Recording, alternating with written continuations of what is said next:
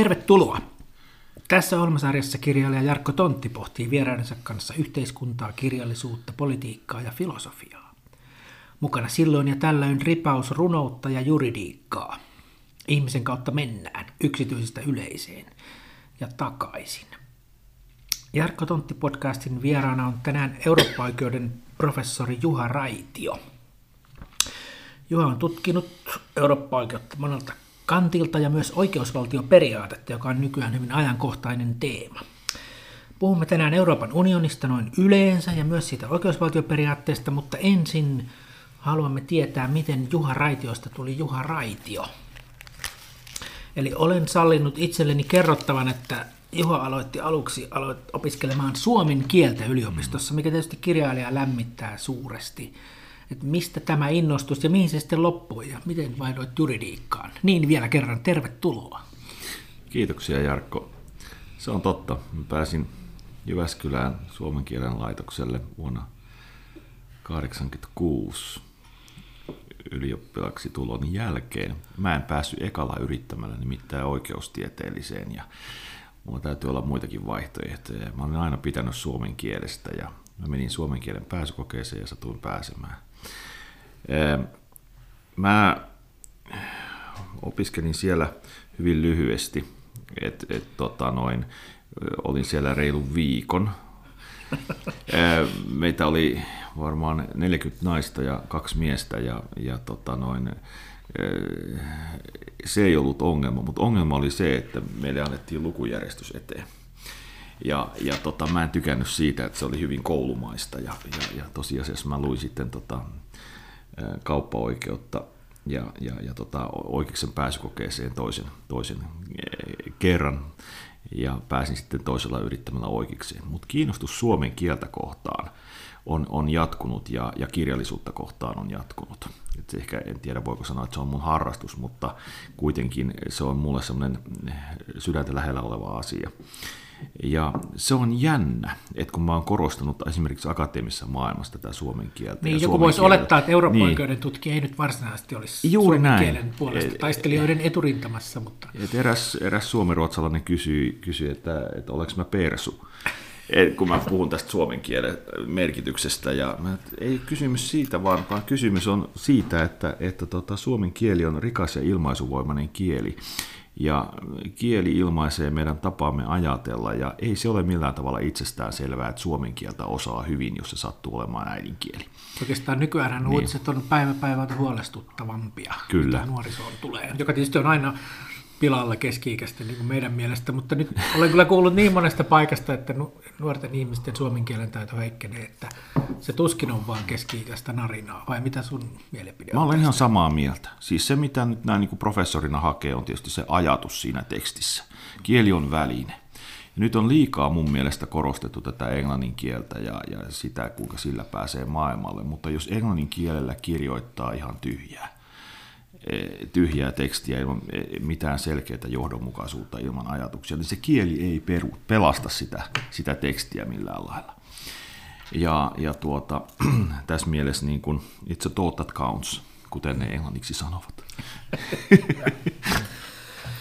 Hienoa, niin no vielä voi pieni jatkokysymys tuohon. Oletko huomannut sen, kun mä kuulin joltakin yliopisto-opettajilta, että myös niin opiskelijoiden suomen kielen taito olisi nyt heikompi kuin se on ollut sanotaan 10-15 vuotta sitten? Onko tämä vaan että useinhan tämmöiset asiat myös lähtee niin kuin leviämään, että kaikki toistelee sitä, vaikka se ei pidä paikkaansa. Kyllä varmaan nyt niin oikeikseen, että pääsee, niin täytyy osata aika hyvin lukea ja lukea tosi paljon, tarttuvan se siitäkin. Ei mulla tästä mitään semmoista tilastollista evidenssiä ole, mutta kyllä mä oon huomannut joitakin sellaisia minusta vähän yllättäviä piirteitä, että, että siis niin kuin, en tiedä tuleeko se Turun seudun murteista vai mistä, mutta aika usein käytetään niin kuin ilmaisua eh, ketä. Et siis, eh, siis kummallisissa yhteyksissä sanas, sanan joka tilalla. Aivan. Ja, ja se, se on musta niin kuin outoa. Ja sitten on, on ehkä, ehkä tuon somen kautta tuota, eh, se, se tenttivastauksissa käytetyn kielen huolellisuus heikentynyt. Että siellä on semmoisia aika paljon sellaista arkikieltä, pitkät virkkeet puuroutuvat. Ja kyllä minusta niin kuin, on syytä olla huolissaan suomen kielen tasosta tässäkin mielessä. Niin, täytyy sanoa, että tota, ne on niin kuin,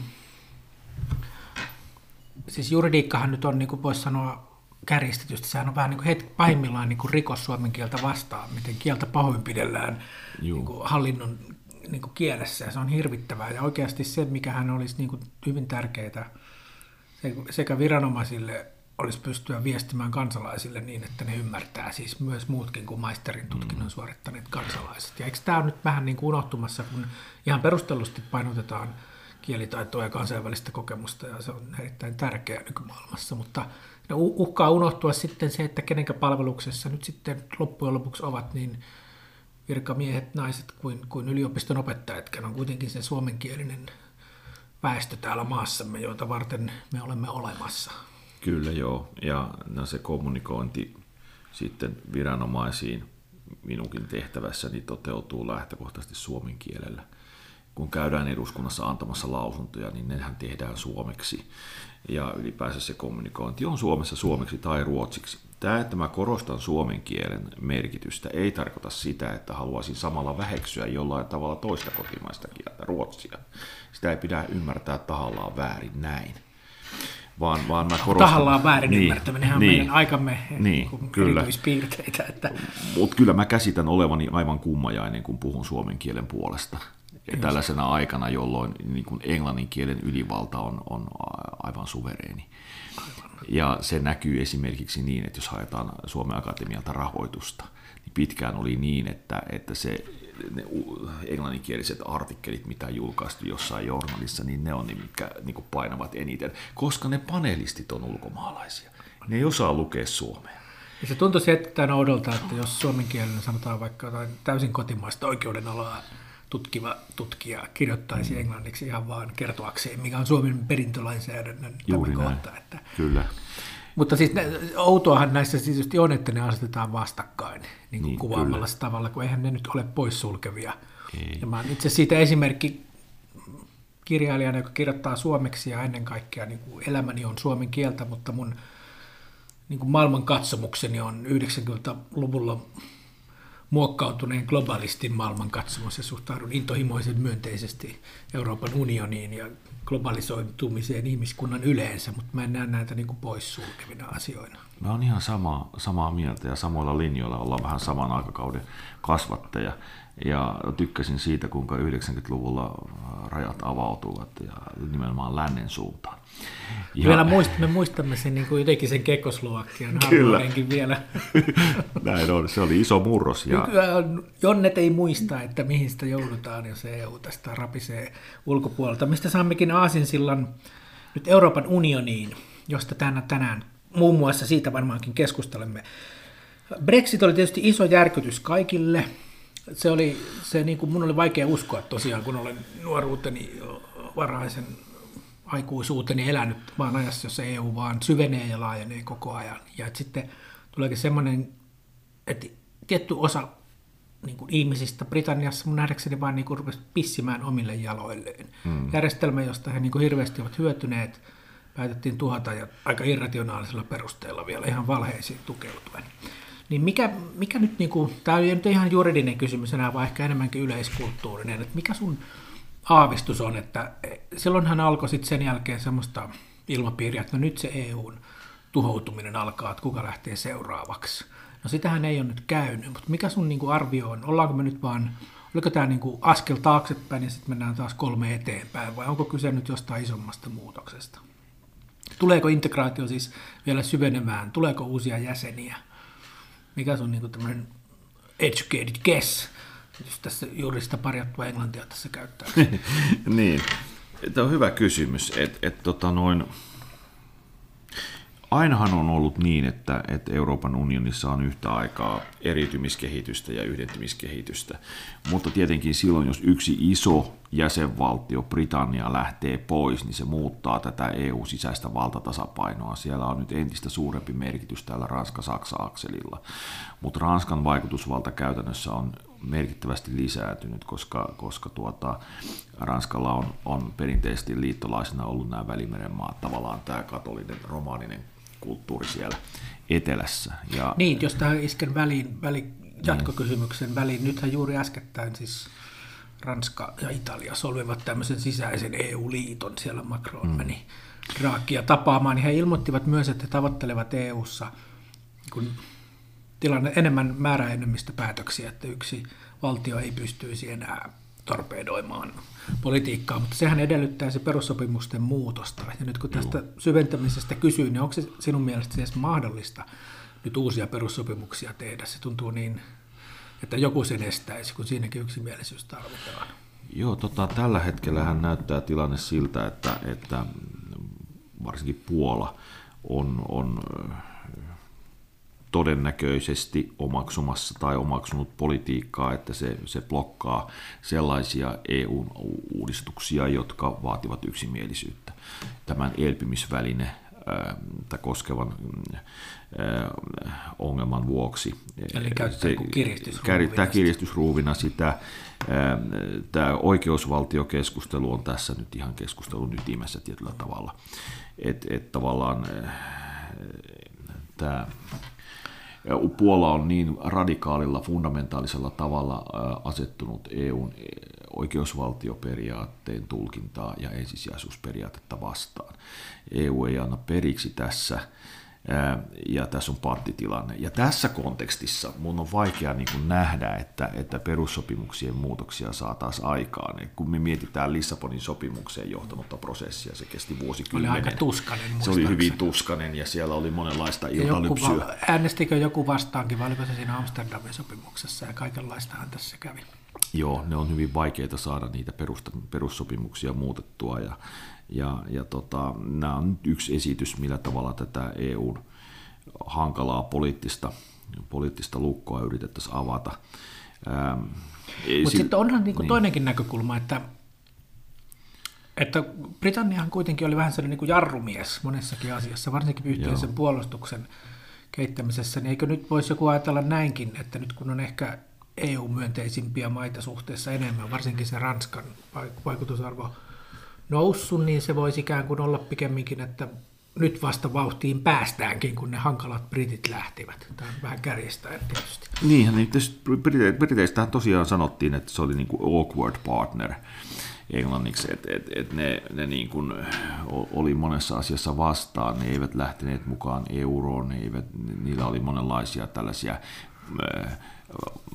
opt-outseja, poikkeamia näistä perussopimuksista. Ja, ja, ja tuota, niin se vanha Thatcherin diili, että ne niin, sai jotain rahojakin takaisin. Niin, kyllä, joo, se oli tota 84 tämä, tämä tota, mm, sopimus siitä, että, että mitä tahansa britit maksavat eh, vuosittain EUlle, niin ne saavat kaksi kolmasosaa takaisin. Se oli tämmöinen rebate-järjestelmä.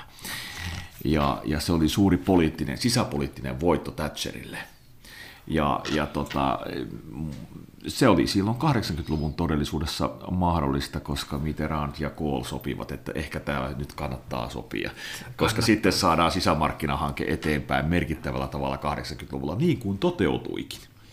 Eli se oli poliittinen lehmänkauppa. Mutta Englannin... Tuli sitten kalliiksi vuosikymmenten saatossa. Niin on, ja Britannialla ei enää olisi samanlaista asemaa. Se aika meni. Se, se aikaikkuna toimia tällä tavalla meni ja nyt he ovat ulkona. Niin, mutta, mutta mitä luulet, onko, kun on muitakin asioita, puolustusta hän myös nydelivät vastaan, jota Ranska varsinkin paljon haluaisi. Onko se, miten sä näet, onko mahdollista nyt, ilmeisesti Macron varsinkin poliittisesti toivoisi paljon lisää EUta kaikkialle. Onko se vaan niin kuin toiveajattelu? Kyllä mä luulen, että jossain määrin on. Siis jos ajatellaan historiaa, niin niin tota, perinteisesti ranskalaista on korostaneet nimenomaan eurooppalaista puolustusta. 50-luvun alussa Ranskan silloinen pääministeri René Pleven ajoi ajatusta Euroopan puolustusyhteisöstä samoihin aikoihin, kun NATO alkoi kehittyä. Ja amerikkalaiset eivät välttämättä olleet tästä erityisen innoissaan ja eurooppalaiset eivät oikein pitäneet tätä ranskalaista ajattelua uskottavana. Kylmän sodan aikana. Stalinkin eli vielä silloin, kun, kun, kun Varsovan liitto ja NATO alkoivat kehittyä ja alkoi syntyä tämä tämä tunnettu äh, kylmän sodan aikainen äh, Iron Curtain äh, rautaesirippu. Ne nyt tämä niin Ukrainan tapahtumatkaan ei sitten, nythän jotain niin. on taas viritteillä, Kyllä. yhteisiä joukkoja ja muita. On. Mutta... Ja, ja, ja tämä tavallaan, niin kuin, mä vielä palaan tuohon 50-luvun tilanteeseen, siis sehän, sehän tämä René Plevenin idea ei mennyt läpi poliittisista syistä, mutta sen sijaan, mikä alkoi edetä, oli tämä talousyhteisö. Rooman sopimus tuli sitten 57 ja siinä oli ideana tämä itse asiassa Jean Monnet pienten askelten politiikka. Edetään talouden avulla kohti syvempää integraatiota, mutta se ei lähtenyt puolustuspolitiikasta. Se puolustuksen niin kuin, tavallaan yhteisö oli se NATO. Se muodostui sitten tuolla Länsi-Euroopassa sellaiseksi ikään kuin rautanyrkiksi siellä rautaesiripun läntisellä puolella. Se loi uskottavan ikään kuin sitten vastapainon Varsovan liitolle ja, ja, ja, ja tavallaan sille kylmän sodan maailmalle, mikä silloin oli. Nyt kun ajatellaan tällä hetkellä – maailmaa, ja meillä on nämä keskustelut etupiirijaosta, mikä tämä Putin on viime aikoina tavallaan käytännössä esittänyt. Ja, ja, ja sitten kun mietitään tässä kontekstissa ranskalaisia aloitteita eurooppalaista puolustuksesta, niin mulla väkisinkin tulee mielikuva tästä 50-luvun alun tilanteesta. Että mun on vaikea, kun suoraan kysymykseen suoran vastauksen haluan antaa. pidä todennäköisenä. Kuvitella, että, että tosiaan tämä eurooppalainen puolustusulottuvuus erityisesti vahvenisi. Kun sehän on se sellainenkin etenemistä ja mahdollinen tietty porukka maita, jotka haluaa syvempää integraatiota, menee omiaan ja ne, jotka ei halua, niin jäävät taakse. On. Eikö perussopimukset salli tämmöisenkin? Salli, se on tämä Ja euro on tietysti siitä yksi esimerkki. Kyllä, ei tiivistyvä yhteistyö on ihan aina mahdollinen ja se on varmasti yksi tie eteenpäin tässä äh, nykyajan integraatiossa.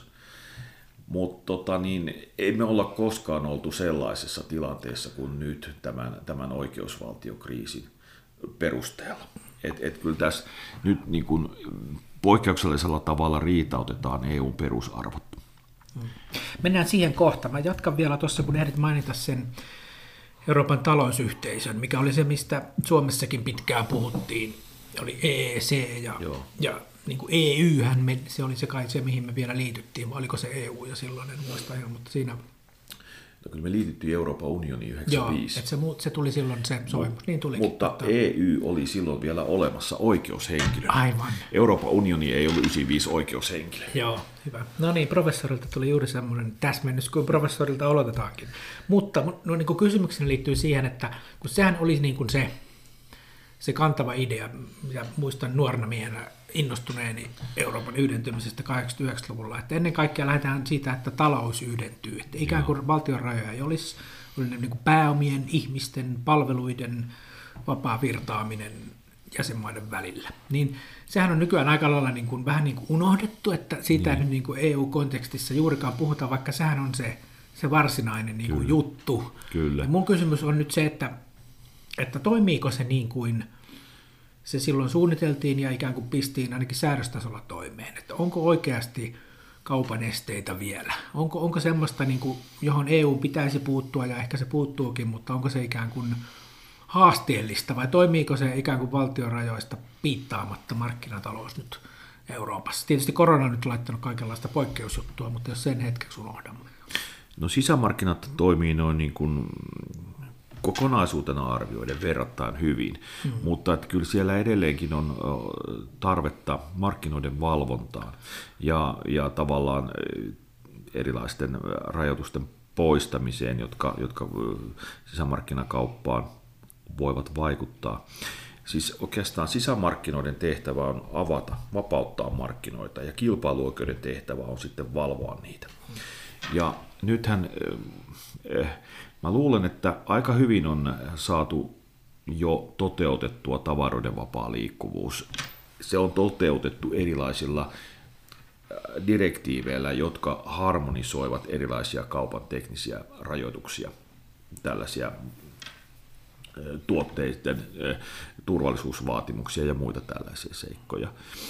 Uh, mut sit... Sellaisiahan sivuminen sanoen paljon sitten valtiot käytti piiloprotektionismiin, niin kaikenlaista niin oli. kommervenkkiä. Niin onko nämä nyt niin saatu pois? Koska sehän on oikeasti kuitenkin se, minkä sitten pitäisi näkyä, vaikka ihmiset unohtaa niin kuin arjessa ja vaan niin kuin vaurautena, kun markkinatalous toimii niin kuin se pitäisi toimia. Joo, tavaroiden vapaa liikkuvuus on saatu aika hyvin haltuun, koska 68 kesään mennessä piti saada aikaan tulliliitto ja sen jälkeen alkoi vuosikymmenien prosessi saada pois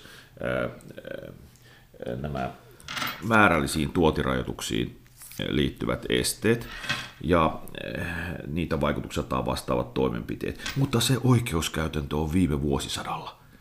Et tänä, nyt, nyt tässä niin kuin viimeisten kymmenen vuoden aikana esimerkiksi ei ole kovin paljon EU-tuomioistuimesta oikeustapauksia tavaroiden vapaasta liikkuvuudesta, kun se systeemi toimii jo niin hyvin. No niin, no hyvä. Täytyy mut, sanoa, että tämä se... henkilökohtainen muisto.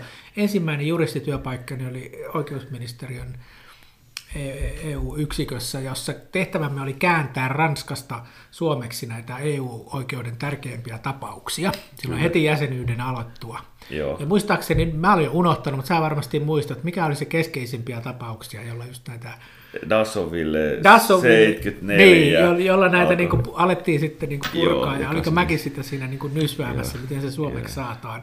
Ja sehän mm. on se ydin, mutta sehän on hyvä uutinen, jos niitä tapauksia ei ole, koska silloinhan systeemin pitäisi toimia niin kuin se on suunniteltu toimia. Aika hyvin ne toimii nyt, ja, ja tota, missä suhteessa ei toimi, niin on sitten se, että kun jäsenvaltiot tekee jotakin jotakin tuota, määrällisiä tuontirajoituksia, vaikutuksia vastaavia toimenpiteitä, eikä ilmoita niistä komissiolle, niin sitten se notifioimatta jättäminen voi johtaa ongelmiin, kuten epäilen käyvän Suomen alkoholi etämyyntiasiassa. Ahaa, kiinnostavaa. Eh, joo. Tämä herättää Suomessa tunteita. Tämä herättää, on. joo. Ja se on jännä, että tota, kun mä luen on sisämarkkinaoikeudesta, ja ne oikeustapaukset aika usein tavaroiden vapaa liikkuvuuden osalta liittyvät alkoholiin niin voisi melkein niin sisämarkkinaoikeuden selittää tota alkoholin ja, ja, ja tota, tupakan ja muiden tällaisten äh, avulla. Mutta tämä vaan niin kuin ikään kuin vitsinä. Mutta sä kysyit sitä, että mikä olisi niin kuin sen sisämarkkinaoikeuden tai kilpailuoikeuden tämän hetken merkityksellinen kysymys, että mitä pitää niin kuin hioa tänä päivänä. Niin kyllä mä sanoisin, että nämä on nämä valtion tuet ja julkiset hankinnat.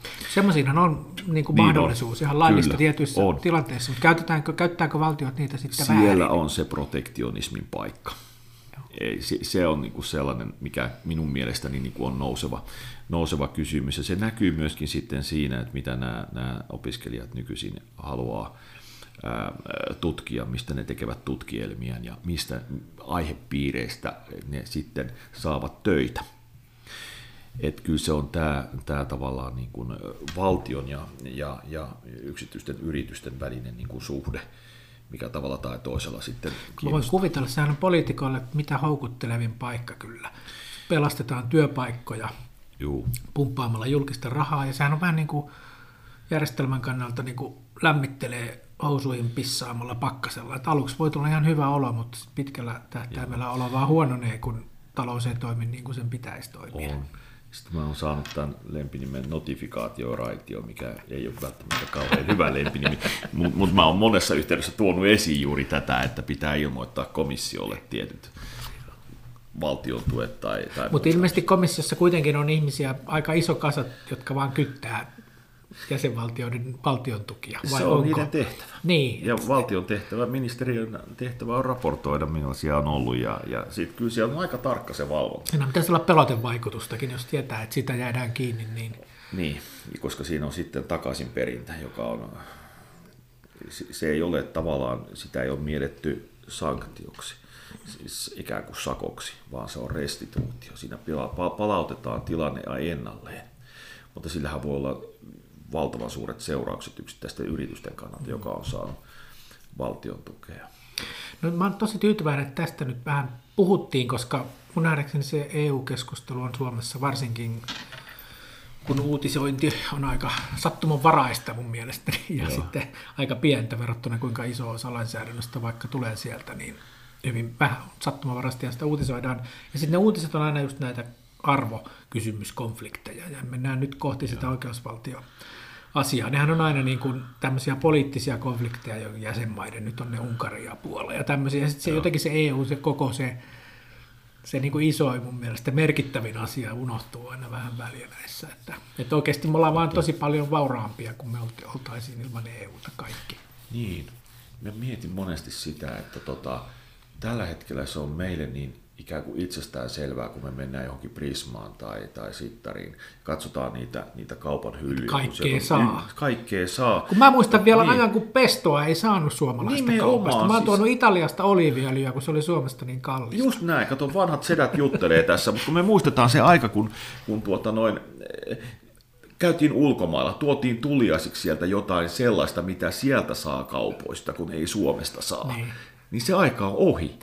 Et, Tämä on tässä, että asiat huomataan vasta sitten, kun Niin. ne menee tai menisivät Kyllä. rikki. Että jos tämä poistus, niin EU-vastustuskin varmaan niin kuin hiljenisi aika äkkiä. On, siis se mikä EU-ssa toimii on tavallaan meille sellaista, mitä me ei enää oteta huomiota edes. Se on niin kuin se mun pointti tässä. No niin. Eli, eli tavallaan se, eh, sehän toimii eh, nimenomaan tämän sisämarkkinoiden osalta. No, mutta se, mikä huomataan, on nyt juuri sitten tämä oikeusvaltioon liittyvä niin Kyllä. kiistely. Ja se on usein myöskin, nyt tästä niin kuin mainitsin jo Puola ja Unkarihan, se on niin kuin poliittinen, vahva poliittinen ulottuvuus, mutta sehän on kuitenkin lähtökohtaisesti ihan niin kuin juridinen asia, on oikeusvaltio. Joo. Mutta, ja sitähän mä aina katselen taas niin kuin kaikenlaisten poliitikkojen ja aktivistien ja toimittajien, kun käyttävät sitä sanaa, niin aika, olen lähes varma, että he eivät oikein tarkkaan tiedä, mistä puhutaan. Mutta kysymyshän on myös siitä, että sitä ei ole määritelty tarkkaan oikeusvaltiota, niin kuin missään juridisessa asiakirjassa mainitaan, ainakin Saksan perustuslaissa Restaat, se mainitaan EU-perussopimuksissa, mutta ei täsmällisesti määritellä, mitä se tarkoittaa. Ja onko se niin kuin, tutkijat, ovatko sen määritelleet yksiselitteisesti, mutta mun käsittääkseni siinä on kuitenkin kulttuurisiakin eroja. Kyllä. Että mistä me puhutaan, kun me puhutaan oikeusvaltiosta ja sen ongelmista sitten siellä ja täällä. No siitä on hyvin vaikea rakentaa semmoista yhtä virkettä, joka olisi oikeusvaltion määritelmä. Mutta eh, sen sijaan on useita eri listauksia siitä, että millaisia piirteitä oikeusvaltiolla on. Ja yksi näistä on esimerkiksi Venetsian komission tekemä lista. Ja, ja Täsmennä kuulijoille Venetsian komissio. Se on eh, eh, Euroopan neuvoston alainen tällainen toimija, joka arvioi nimenomaan eh, oikeusvaltiollisuutta ja demokratian toimivuutta näissä useissa eurooppalaisissa maissa. Ja, ja tuota, se on sillä tavalla aika arvovaltainen lista, että siinä on tosiaan aika monen maan näkemys ja, ja siinä, siinä luetteloidaan muun muassa oikeusvaltion eh, edellytyksiksi tai piirteiksi tuomioistuinten riippumattomuus, vapaa media, se, että maa ei ole korruptoitunut. Siinä ylipäänsä puhutaan siitä, että tässä valtiossa, joka on oikeusvaltio, tämän vapaan kansalaisyhteiskunnan toiminta tulee olla mahdollista käytännössä. Ja, ja access to justice, eli pääsy oikeuteen on turvattu ja, ja, ja, ja tuomiot on riippumattoman tuomioistuintoiminnan tulosta eikä puolueellisia. Ja, ja kaikki tämä on tavallaan äh, ikään kuin tässä taustalla. Ja sitten kun me puhutaan oikeusvaltiosta Euroopan unionissa, niin siitä nyt tällä hetkellä riidellään, että onko sellaista vai eikö, voiko sitä ajatella EU-oikeuden kautta. Ja EU-oikeudessa tämä oikeusvaltio ilmenee ihan perussopimuksen alussa toisessa artiklassa, jossa oikeusvaltiollisuus liitetään yhteen liberaalin demokratian ja ihmisoikeuksien kanssa. Eli on tällainen kolmiyhteys, oikeusvaltio, demokratia ihmisoikeudet, ja niitä ei voi erottaa toisistaan. Että ne niin kuin muodostavat saman, saman kokonaisuuden.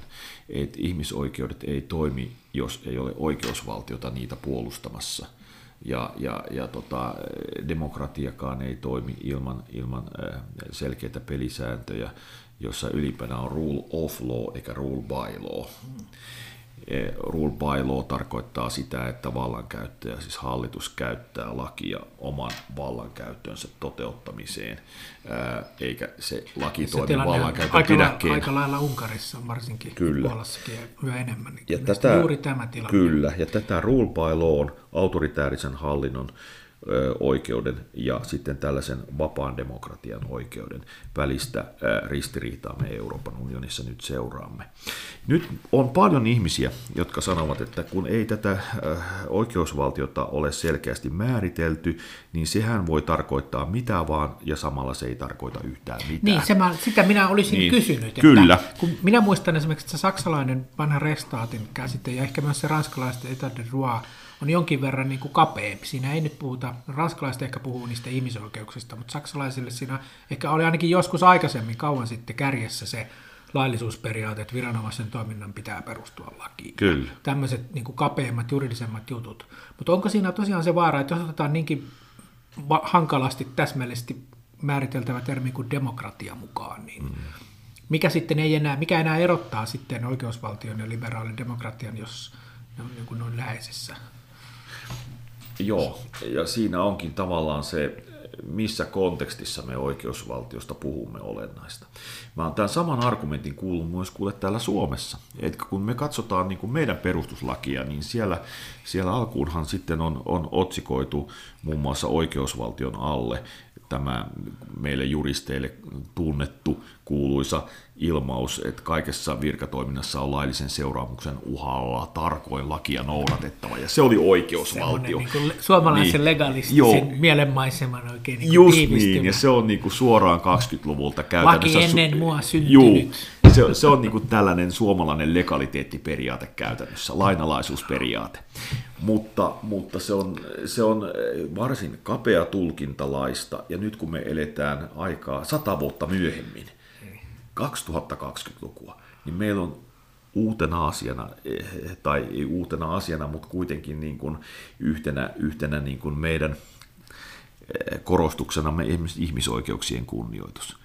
Ja nyt sitten... Mutta entäs nekin, kun ne on hyvin tulkinnanvaraisia, varsinkin otetaan on, mukaan ne on. Niin kuin sosiaaliset oikeudet, mikä on niin kuin ri, oikeus koulutukseen ja terveydenhuoltoon, kuulostaa mahtavalta, mutta miten se juridisesti täsmennetään, milloin sitä rikotaan ja milloin ei niin? Just silloin ollaan äh, niin kuin tavallaan rajalla, mutta mut se mun argumentti on se, että tämä tämä muodollinen oikeusvaltiokäsite, joka on se, se niin kuin kapea tulkinta, se legaliteettiperiaate, niin se ei enää ole Euroopan unionissa – todellisuutta ja ei, oikeuskirjallisuudessa, vaan, vaan tota, puhutaan tällaisesta laajemmasta oikeusvaltiotulkinnasta, jossa on myös aineellista sisältöä. Ja, ja tämä on englanniksi thin ja thick rule of law. Ja tämä thick, paksu oikeusvaltio on se, missä, mikä ilmentää myöskin tämän CEU2-artiklan, siis perussopimuksen toisen artiklan sisältöä. No nyt sitten tämä sun kysymys, että no mitä sitten, kun on näitä sosiaalisia perusoikeuksia muun muassa, ja miten se liittyy oikeusvaltioon?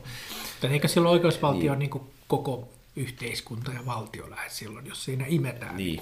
mukaan kaikki. Kyllä, ja sen takia jollain tavalla pitää tehdä niitä, niitä ikään kuin rajauksia, että mitä kuuluu niin kuin oikeusvaltiokeskustelun piiriin ja mitä taas sitten ehkä pikemminkin tämän ihmisoikeuksia no, niin kuin esimerkkinä, mä annan sun jatkaa Joo. kohta, mutta jos me otetaan esimerkiksi sosiaaliset perusoikeudet mukaan, niin eihän me niin kuin syytetä oikeusvaltion loukkauksesta, jos jossakin maassa Euroopassa. Vaikkapa luin jostain, että Bulgaariassa on hyvin heikosti koronarokotuksia saatu aikaiseksi. Joo. Niin me puhutaan siinä usein epäonnistuneena politiikkana. Ja Kyllä. Me ei puhuta sitä oikeusvaltion loukkauksena, mikä se, jos se kehystetään niin, että perus, sosiaaliset perusoikeudetkin on oikeusvaltioasia, niin sehän voitaisiin myös sanoa niin, että ne ovat siellä oikeusvaltio ongelmissa, mutta näin ei kuitenkaan tehdä, että jossakin on joku raja kuitenkin. On, se termi ehkä tässä sosiaalisten perusoikeuksien osalta on pikemminkin hyvinvointivaltio mm. kuin, kuin oikeusvaltio. Ja, ja oikeusvaltio, eh, eh, se on analysoitu viime aikoina kahdessa aika arvovaltaisessa lähteessä. Eh, esimerkiksi nämä komission oikeusvaltion raportit kytkevät tämän oikeusvaltiollisuuden tuomioistuinten riippumattomuuteen, korruption torjuntaan, oikeuteen pääsyyn ja, ja, ja tällaisiin seikkoihin, mitkä tavalla tai toisella on aika pitkälti kiinni niin tuomioistuinlaitoksen Mainitaanko siinä vallan kolmiako? No se tulee...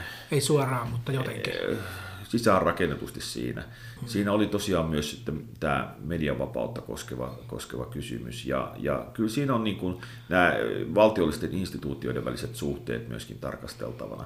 Ja, ja tuota, sitten on toinen, toinen arvovaltainen niin kuin oikeusvaltiolistaus, joka on tämä World Justice Project – jossa tutkitaan vähän samantyyppisiä kysymyksiä. Ja nämä tällaiset tavallaan eh, kansainväliset tutkimukset, joissa oikeusvaltiota tutkitaan, antaa sisältöä sille termille ja ikään kuin rajaa sitä keskustelua. Mutta sä ihan oikeassa siinä, että, että tuota, oikeusvaltiotermissä on tietysti aina, aina vaarana se, että se, eh, se tota, laajenee liikaa. Siis eh, tämmöinen ruotsalainen oikeusteoreetikko Fredberg on muun muassa eh, väittänyt, että tämä oikeusvaltio on ikään kuin retorinen ilmapallo, että et se voi tarkoittaa melkein mitä tahansa.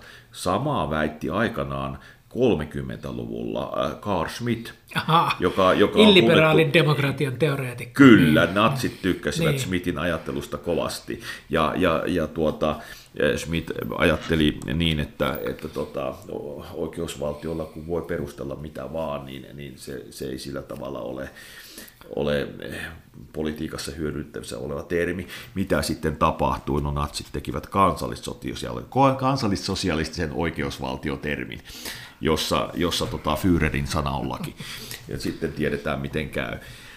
Ja tuota, tässä mielessä niin kun, mä, mä kuitenkin pidän niin kuin hyvänä linjana sitä, että lähdetään rakentamaan oikeusvaltio periaatteille sisältöä sen kautta, millaisia piirteitä oikeusvaltiolla on. Se tuomioistuinten riippumattomuus on kiistattomasti yksi sellainen. Ja sitten on vähän erimielisyyttä siitä, että mitä aineellisia elementtejä oikeusvaltiokäsitteen sisään voidaan ottaa, ja, ja silloin me saatetaan keskustella, keskustella siitä, että missä määrin erilaiset ihmisoikeudet, yleensä vapausoikeudet voivat liittyä tähän oikeusvaltiokeskusteluun. Vapausoikeudet varmaan helpommin kuin ne niin, sosiaaliset. Kyllä, koska sosiaalisissa perusoikeuksissa tietysti tulee sitten se demokratia ja se politiikan puoli esiin ihan ymmärrettävästi. Nyt kun mainitsit tuon Carl Smithin, niin tulipa tästä mieleen, kun hän aikanaan tosiaan niin kuin sanoit, oli paitsi natsien suosikki, niin yleensäkin mun nähdäkseni hänen ajatuksella jollain lailla on löytäneet, ja puhutaan nyt ehkä sieltä Puolasta ja Unkarista esimerkiksi, juuri myös niin vastakaikua, vaikka he eivät sitä ehkä itse tiedäkään. Että hän, hän oli nimenomaan niin kuin illiberaalin, mutta kuitenkin demokratian kannattaja. Mm. Onko niin, että Orbankin on Unkarin julistanutkin ihan suoraan, että he eivät ole liberaalidemokratia, vaan he ovat illiberaali-demokratia. Kyllä. Ja siihen tietyllä lailla sitä voidaan tulkita niin, kuin käsittääkseni Smithkin vähän menee, että, että se demokratiakäsityksen ytimessä on se, että enemmistö oikeastaan saa tehdä mitä vaan. Joo, kyllä. Ja sehän on se tilanne, mikä mutta vaikuttaa, että Puolassa ja Unkarissa on, että kun kerran he kokevat, että kun kansa meitä kannattaa ja olemme saaneet luottamuslauseen, niin me ei ole sitten ikään kuin mitään rajoja sille vallankäytölle, että se on legitiimiä ja sieltä voidaan kaivaa joku kansan yleistahto, joku rusoolaiset, muistan ikivanhat niin kuin perinteet. Kyllä. Ja onko nyt sitten se, että se oikeusvaltio on se, joka sitten niin kuin on se, mikä sitten ikään kuin ratkaisevasti erottaa sitten liberaalin ja illiberaalin demokratian. Kyllä se on näin. Ja se on englanniksi helppo ilmaista. Eli tämä unkarilainen malli niin on rule by law. Aivan. Kun taas rule of law tarkoittaa sitä liberaalin oikeusvaltion käsitettä, tai liberaalin demokratian oikeusvaltion käsitettä, jossa oikeus on vallankäytön pidäke. Toki se laki myös mahdollistaa vallankäytön, mutta, mutta se on myös se pidäke. Eli, eli tuota, mennään ihan historiaan, eli jossain, jossain Englannissa aikanaan eh, suvereenilla hallitsijalla oli, oli taustallaan tämä periaate, että king can do no wrong, eli kuningas kuninkaalla on suvereni valta. Sieltähän se brittiläinen niin, rule of law-ajattelu kyllä, siinä, se kump... hallitsijan vallan rajoittamisen, joka oli pitkä ta- kyllä, kamppailu. Kyllä, sitten tulee rule of law, eli hallitsijakin on sidottu lakiin. Se pidättää Nykyään tuntuu ihmeelliseltä, mutta niin. se ei ollut, se oli aika Se oli silloin. keskeinen vääntö aikana. Oli, kyllä.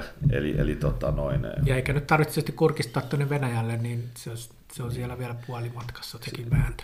siihen oikeusvaltioon siis liittyy se ajatus, että kukaan ei ole lain yläpuolella. Mm. Ja sitä kautta tulee yhdenvertaisuus.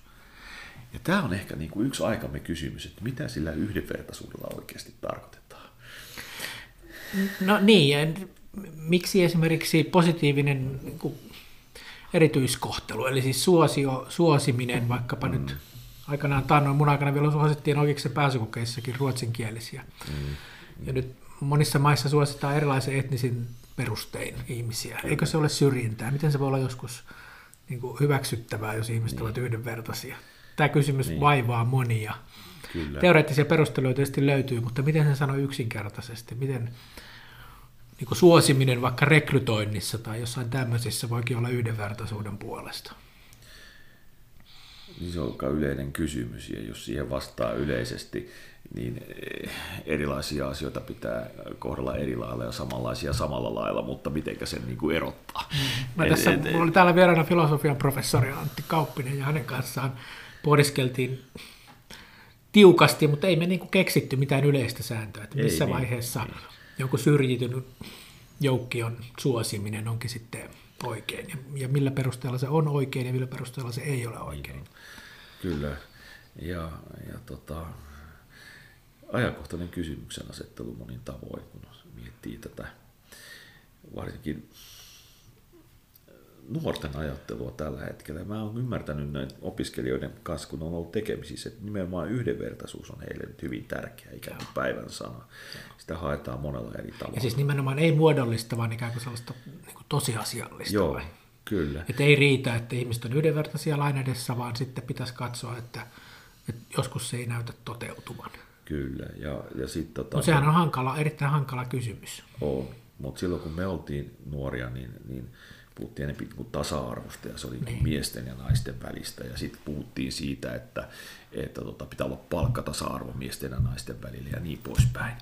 Mutta tänä päivänä tämä yhdenvertaisuuskeskustelu on ikään kuin laajempaa. Eli, eli on erilaisia perusteita syrjiä.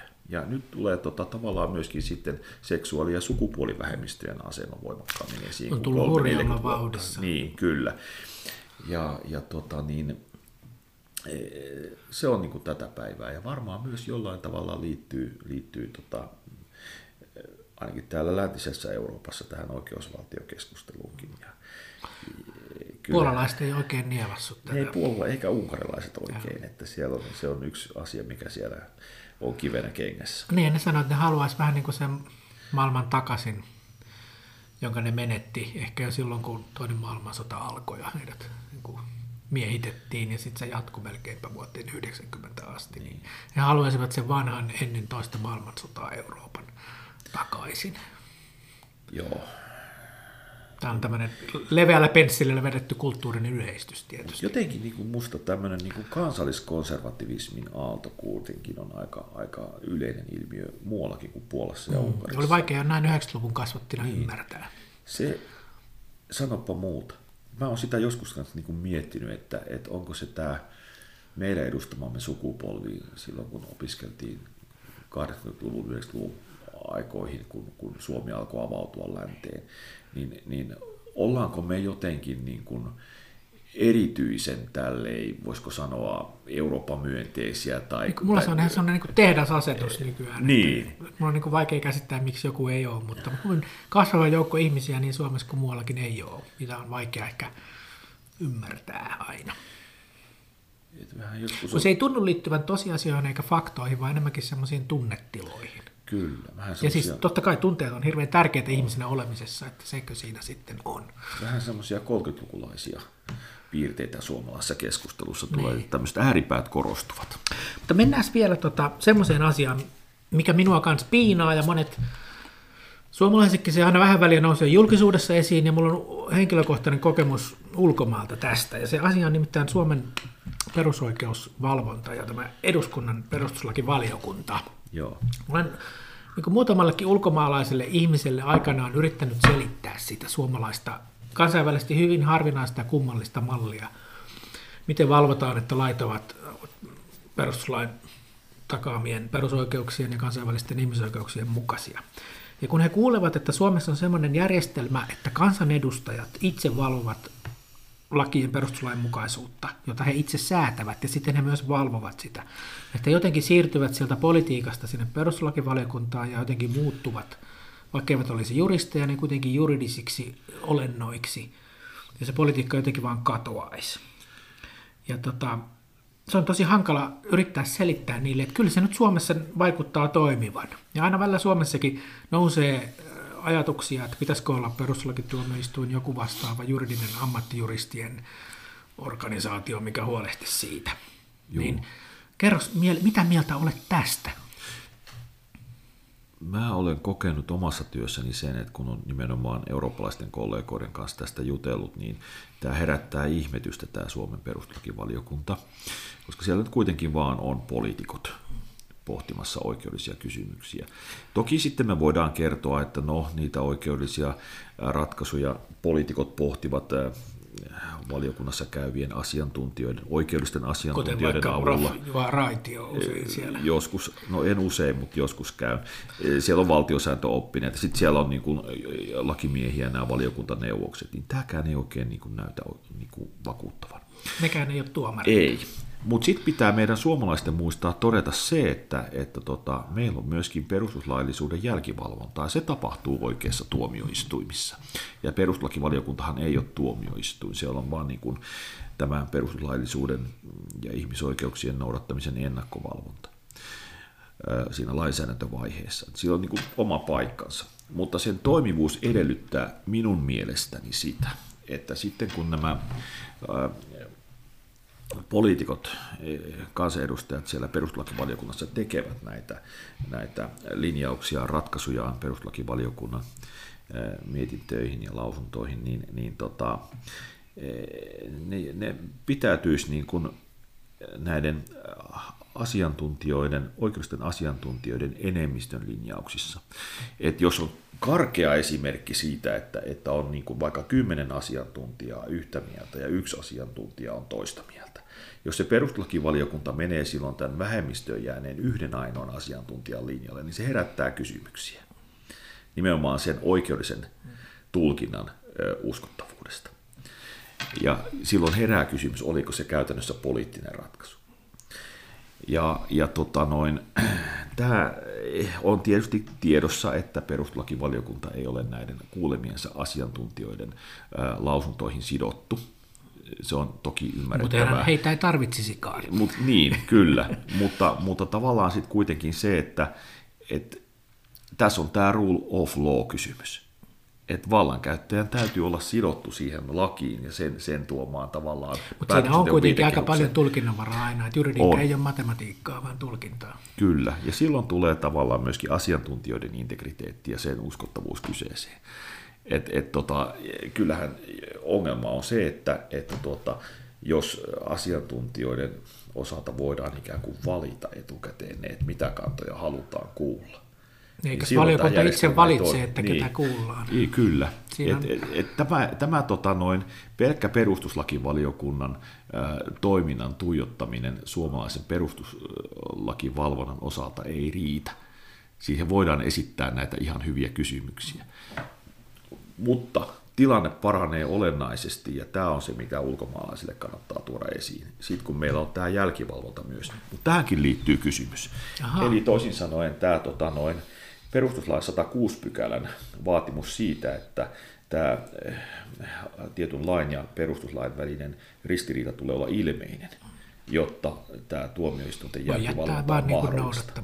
Niin. niin. Ja, ja tota, mä olisin sitä mieltä, että tämä ilmeisyysvaatimus pitäisi poistaa, Aha, joka, joka vahvistaisi sitten tätä Joo. tuomioistuinten jälkivalvontaa. Ja tavallaan vähän ikään kuin... Äh, loisi paremman tasapainon tämän tuomioistuinjärjestelmän ja perustuslakivaliokunnan välille. Tiedätkö muuten tähän, miten muissa esimerkiksi Euroopan maissa sitten tämä etukäteisvalvonta toteutetaan? Onko parlamenteissa sitten paremmin vaikka virkamiehistöä sitä tekemään vai, vai miten se, jossain, jotenkinhan sekin kai useimmissa maissa ainakin tehdään. Mä en tätä tarkemmin Onko se vaan sitten lainvalmistelun asia? Se on lainvalmistelun asia monessa muussa maassa ja etenkin silloin, kun on perustuslakituomioistuin. Monessa maassahan on erillinen perustuslakituomioistuin, Niin, niin mutta voiko siltä siis ole... ikään kuin etukäteen pyytää lausunnon ennen kuin...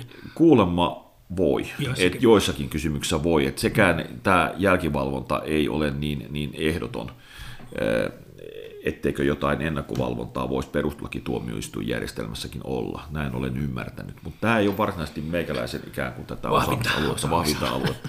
Tuli niin. vaan mieleen, että kyllähän nyt, en muista kuka sitä on sanonut, mutta että kyllähän tämä järjestelmä on aika niin kuin altis väärinkäytöksille. Että jos poliitikot ikään kuin sanoo irti sen luottamussopimuksen, että me ei tehdä politiikkaa, vaan, vaan juridiikkaa, niin sehän on aika niin kuin epävakaa järjestelmä. Ja siitähän on ihan tuore esimerkkikin, kun muu, aika vähän aikaa sitten käsiteltiin tuon ulkoministeri Haaviston ää, niin kuin asiaa, jossa, että onko hän, onko hän rikkonut lakia Kyllä. toimessaan. Ja sittenhän siellä kävi niin, että hänen niin kuin oman puolueensa vihreiden Outi Alanko-Kailuoto, perustuslakivaliokunnan jäsen, ryhtyi ikään kuin yritti pelastaa puoluetoverinsa ottamalla yhteyttä valiokunnan niihin jäseniin, jotka ovat hallituskumppaneita hänen puolueensa kanssa, ja yritti ajaa Kyllä. läpi lausuntoa kuin selkeästi poliittisella niin kuin manööverillä. Ja, ja sehän tuli sitten julkisuuteen ja iso kohu ja muuta, ja mitä kaikkea sitä seuraskaan, mutta eihän ole mitään takeita, ettei mitään tällaista tapahtuisi tulevaisuudessa. Että joku ryhmä vaan päättää, että että nyt me runnotaan tällä poliittisella voimallamme tämä tulkinta läpi ja sillä siisti. Joo. Niin mä olen ihan sitä mieltä, että tämä ministerivastuuasioiden käsittely ei kuulu perustuslakivaliokuntaan. Että se pitäisi mennä niin kuin valtakunnan syyttäjävirastoon. Mm, koska on hyvin vaikea kuvitella, Kyllä. miten kuka siellä sitten onkin, niin että se ei olisi mm. aika äkkiä tosi kuumaa politiikkaa, Joo. jos ministerien vastuusta puhutaan. On se erikoista, että jos tämän ministerivastuuasian saa vireille joukko poliitikkoja, joista osa istuu perustuslakivaliokunnassa. Ja sama, Ei väki on, hyvältä, sitten, sama väki on sitten niin kuin arvioimassa, miten asia tulisi ratkaista. Mm. Niin, tästä huolimatta sä silti kannatat jossakin mielessä perustuslakivaliokunnan säilyttämistä. Se on hyö, joo, kyllä mä kannatan, että se säilytetään, mutta sitä järjestelmää kannattaa hioa. Nimittäin siitäkin on paljon meille hyötyä, että meillä on tällainen ennakkovalvontajärjestelmä. Et EU-yhteyksissä siitä on ollut hyötyä esimerkiksi siinä yhteydessä, kun perustettiin Euroopan vakausmekanismia. Ja, ja siinä oli tiettyjä elementtejä siinä, siinä tota peruskirjassa, eh, jolla se perustettiin, jotka ei olleet Suomen mielestä hyviä. Siinä, siinä tuota, niin, eh, muistaakseni oli tämmöinen hätäjarrumenettely, joka, joka voitiin laukasta eh, ikään kuin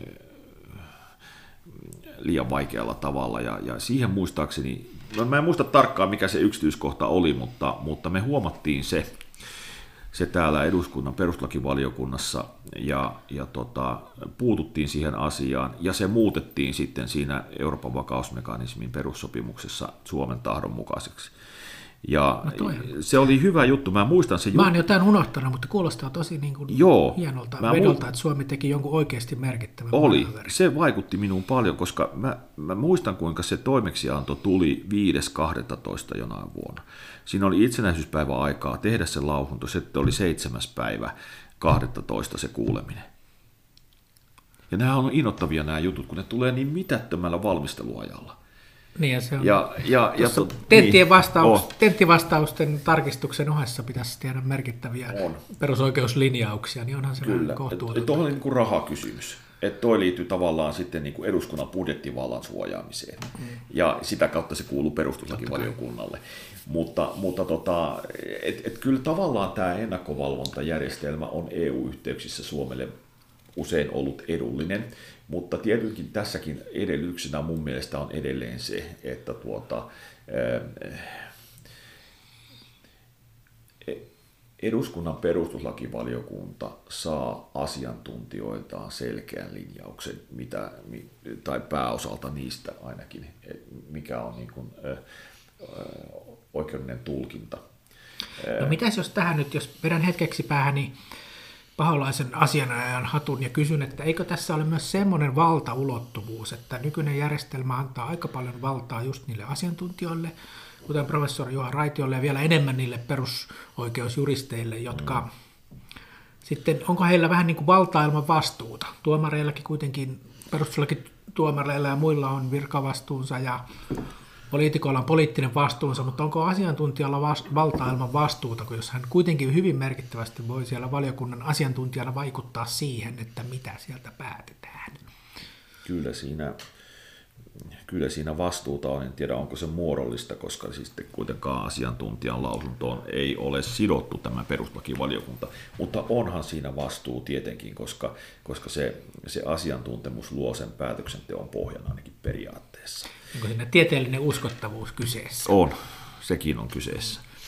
Ja, ja tuota niin, Eli jos ryhtyisi väärinkäyttämään systeemiä, niin sen tiedeyhteisö huomaisi ja sitten ei tulisi enää kutsua asiantuntijaksi, näin. Niin, no sitä en tiedä, miten se politiikan kentällä tapahtuu, mutta nythän parhaillaan tota, on, on, on tehty väitöskirjatutkimus esimerkiksi siitä, että että tuota, onko verokonsultteina toimivat verooikeuden asiantuntijat ostettavissa tietyn kannan taakse.